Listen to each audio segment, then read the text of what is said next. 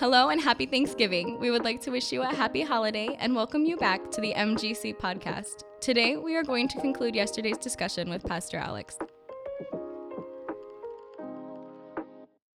Because for as long as we hold the grudge, for as long as we hold the anger, we hold on to everything that hurts about the injury.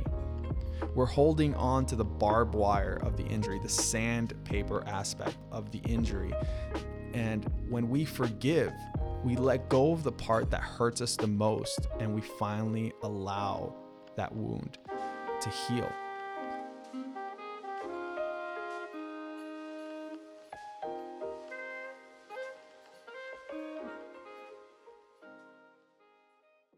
So you've talked about how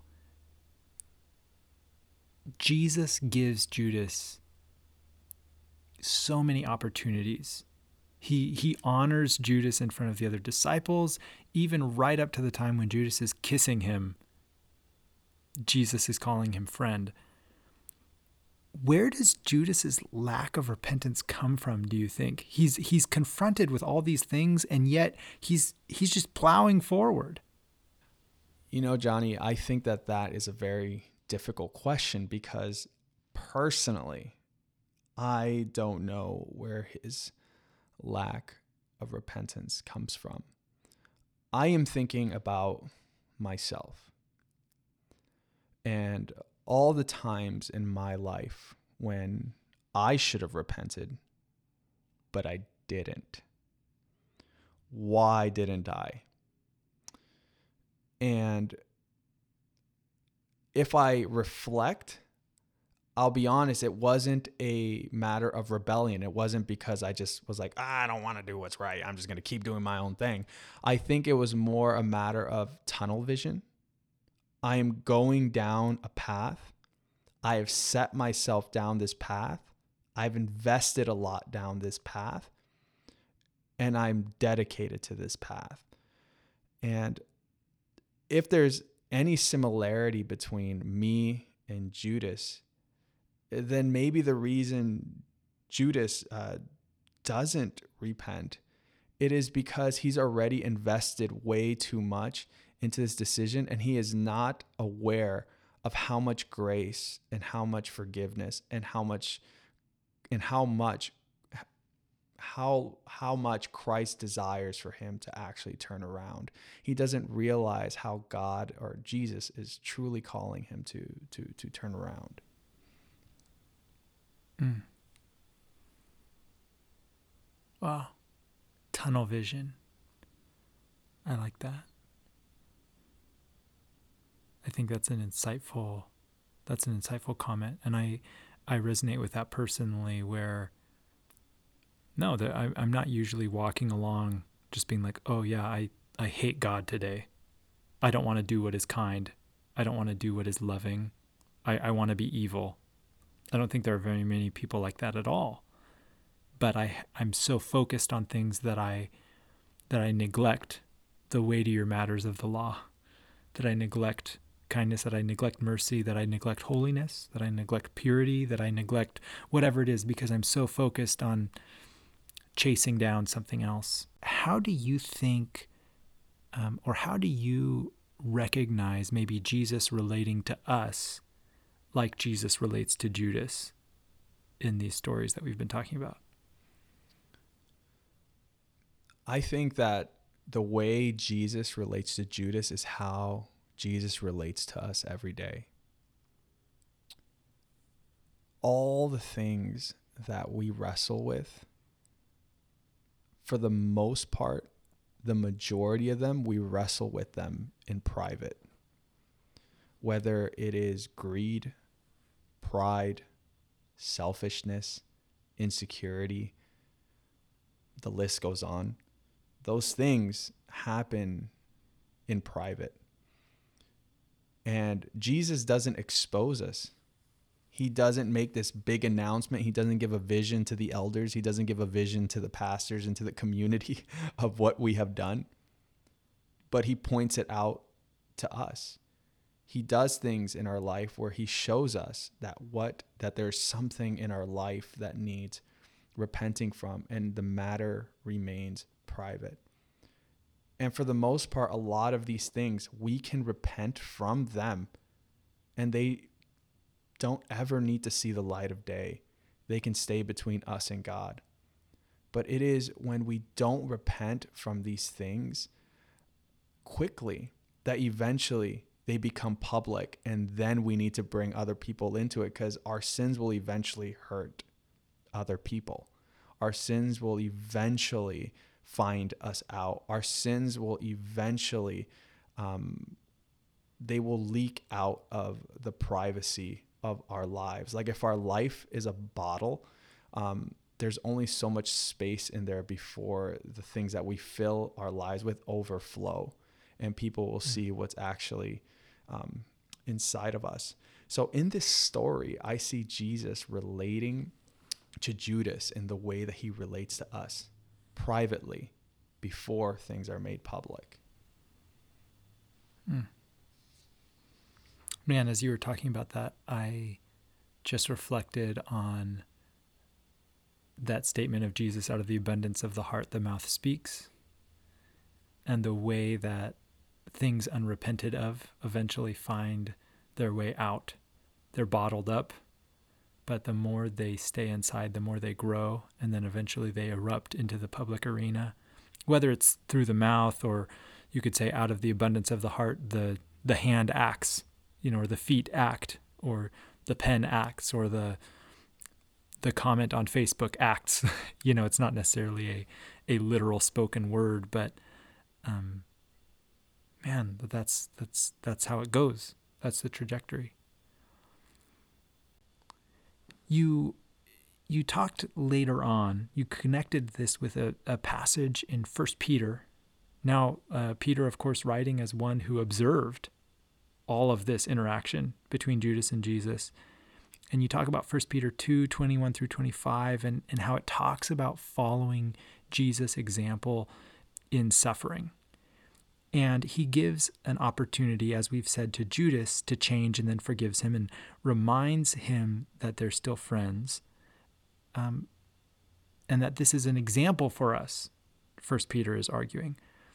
What does, what does following this example look like practically today? Put some skin on that.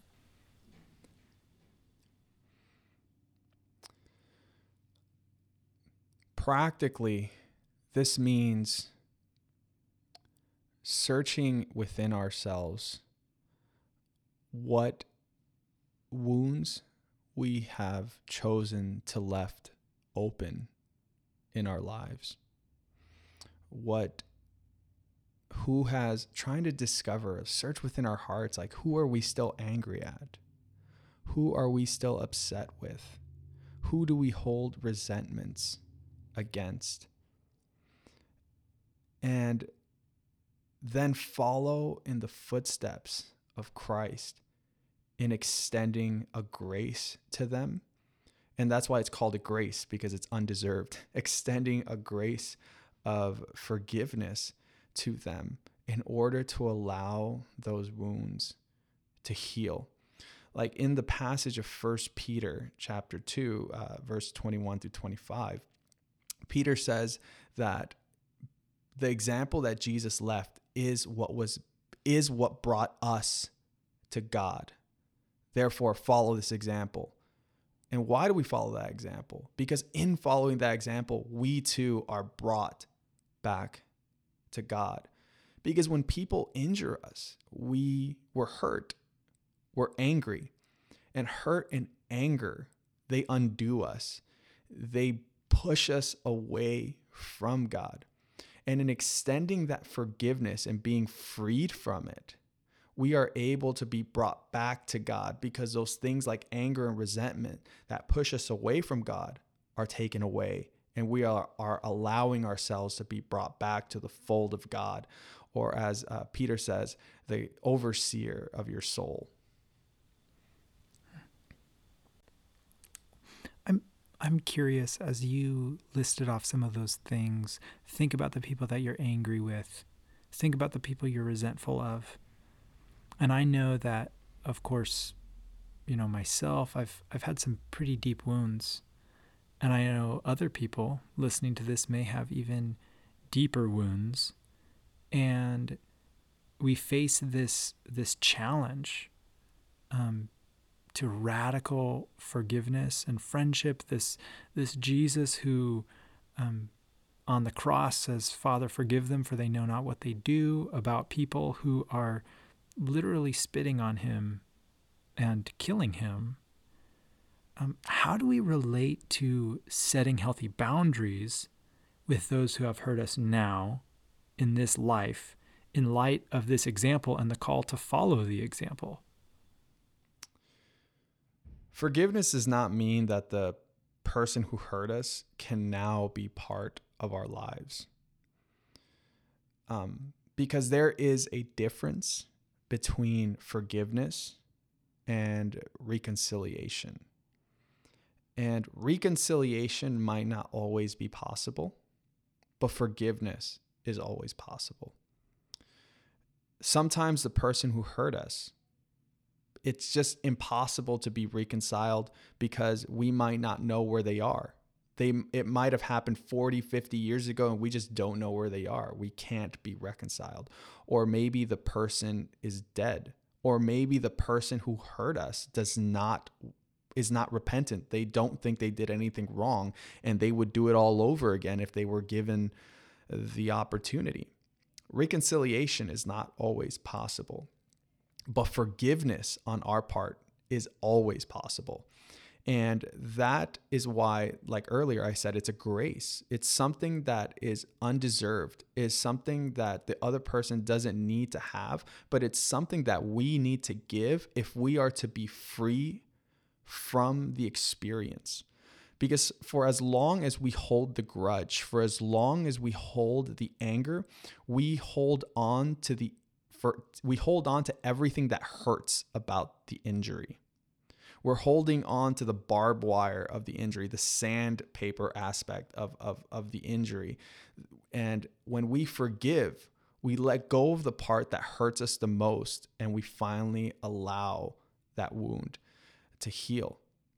And just because you forgave that person doesn't mean that you're going to be reconciled because we can't control how the other person is going to respond to what happened. But even if the person chooses to be reconciled, there is a safe there is there needs to be a safe amount of space because how the relationship looks like after reconciliation needs to be uh, determined by the person who was hurt, not by the person who did the hurting. The person who got hurt is able to set the boundaries. The other it has to be on their terms not on the terms of the perpetrator. It's on the terms of the one who got hurt. And this is what's amazing about christ because christ we're the ones who hurt him but he reconciles us to himself and then he takes out the barrier. But god is god. We're not god. Sometimes it's just healthier to say i forgive you to be reconciled if it's possible but to say you know i think it's better for my mental health and my spiritual life for us to just not be in each other's lives. I think that image that you used of the barbed wire is a poignant one to me. That we're holding on to, to barbed wire, and when we let it go, we let go of the thing that's that's hurting us the most. But at the same time, I recognize in my life um, there have been times when I've felt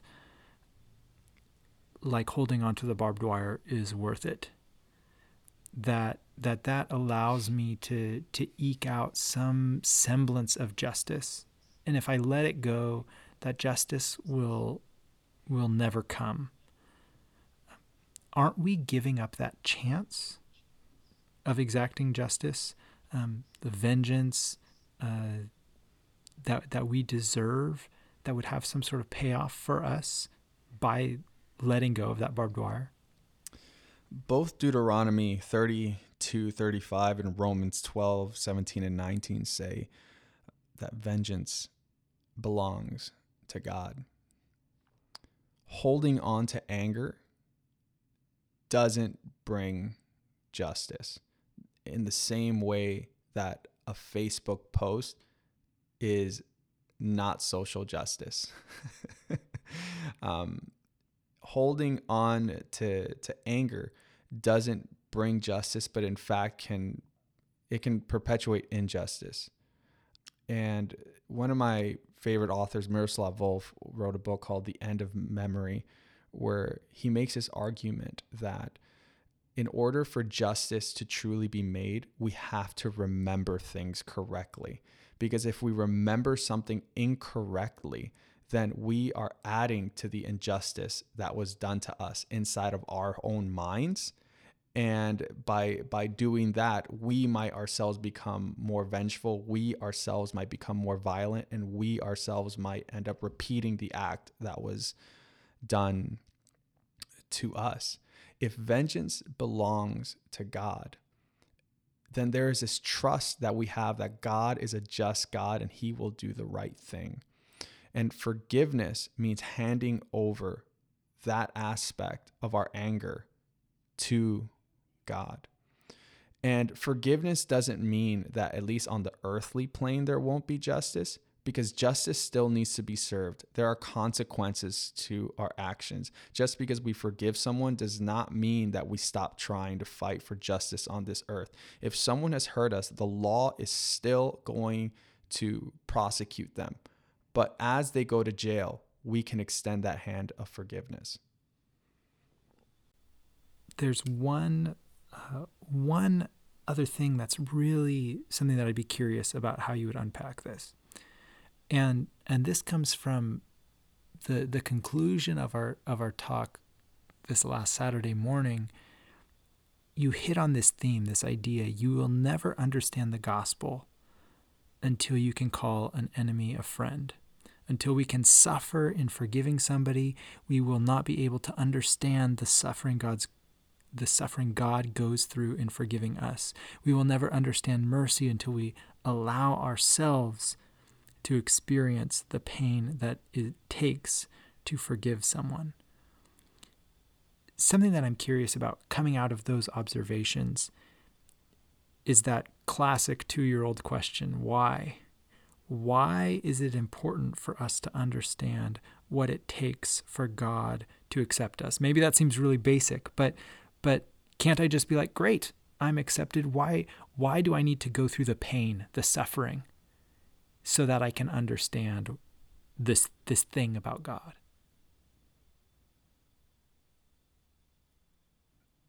I think that we have all been in this place one time or another when someone has said to us, I understand, or I know how you must be feeling right now. And what we think to ourselves is, no, you don't. You have no idea what this feels like.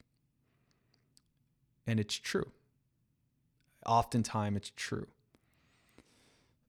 And anyone who has ever been severely hurt, anyone who has ever experienced rape, anyone who's ever experienced a loved one be murdered, anyone who's ever experienced um, being exploited by another person,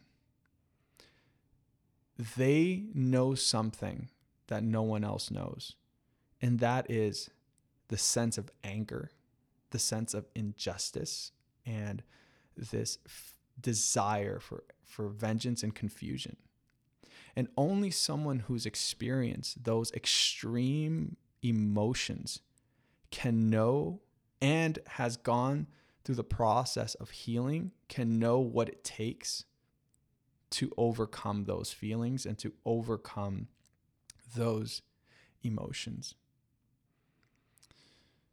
Um, to make a long story short, my grandfather, my dad's dad, he was murdered in front of him with a machete. His head was chopped off in front of him. And then my father spent the whole night in a field with his father's body. And the persons who killed his father wouldn't let him leave because every time he showed his head in the field, they'd shoot in his direction. Um, one day, uh, my dad and I were, were standing by the beach, and I am struggling because I am upset at a friend of mine who I feel has hurt me very deeply. I remember we were standing by the beach and I'm like, I don't understand, Dad. Like, I thought that we were such good friends. I thought that we we were always going to be there for one another. I thought that we would one day have stories to tell as old men of our friendship.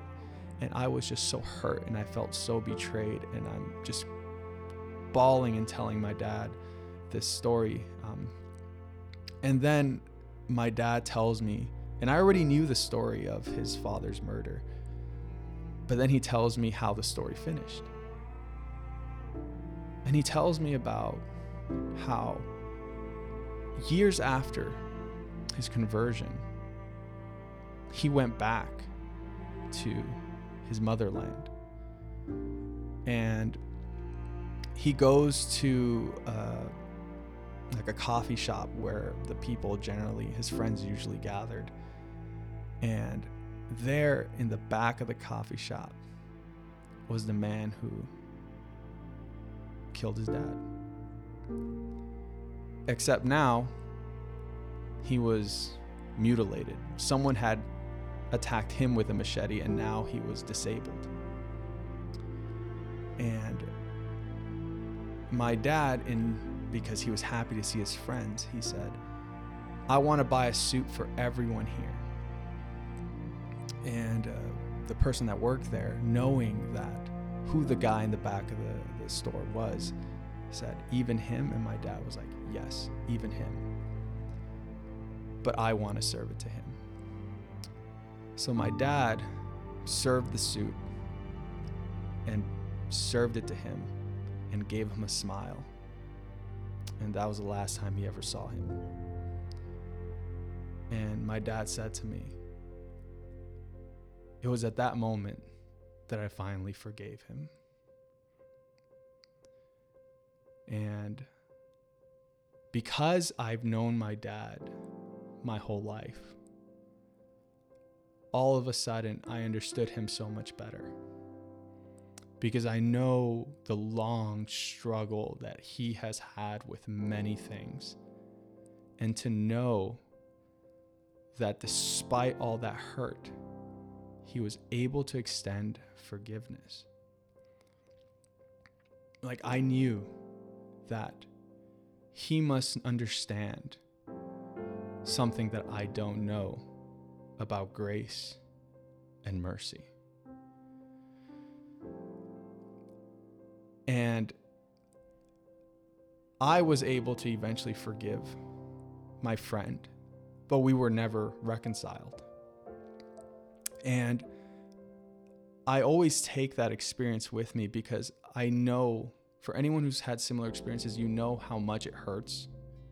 And then you know how much it hurts to all of a sudden have to lay it down and say, I'm finally letting this go. Because the anger is precious, because it's always been with you. It's like a familiar friend, it's a familiar shadow. And to finally let your loosen your grip and say, I'm letting this go. Only people who have been severely hurt know how much that hurts to do. And then when we hear the words, Jesus forgives, we know there's a context to that. There's a context to it. We know how difficult it is to forgive. We know how much it hurts to forgive. We can recognize that Jesus had to forgive Judas even before he did the act in order to wash his feet, in order to serve him bread, in order to serve him wine, and then to call him friend. Forgiveness had to be there from the very beginning in order for any of it to happen. And it must have been difficult. So when I can see in my personal life how painful it is to forgive, I can understand how painful it is for Christ to forgive. And when Christ sits me at his table and he gives me bread and wine. I know what has brought me there. I know the grace that has been extended to me to bring me to that table.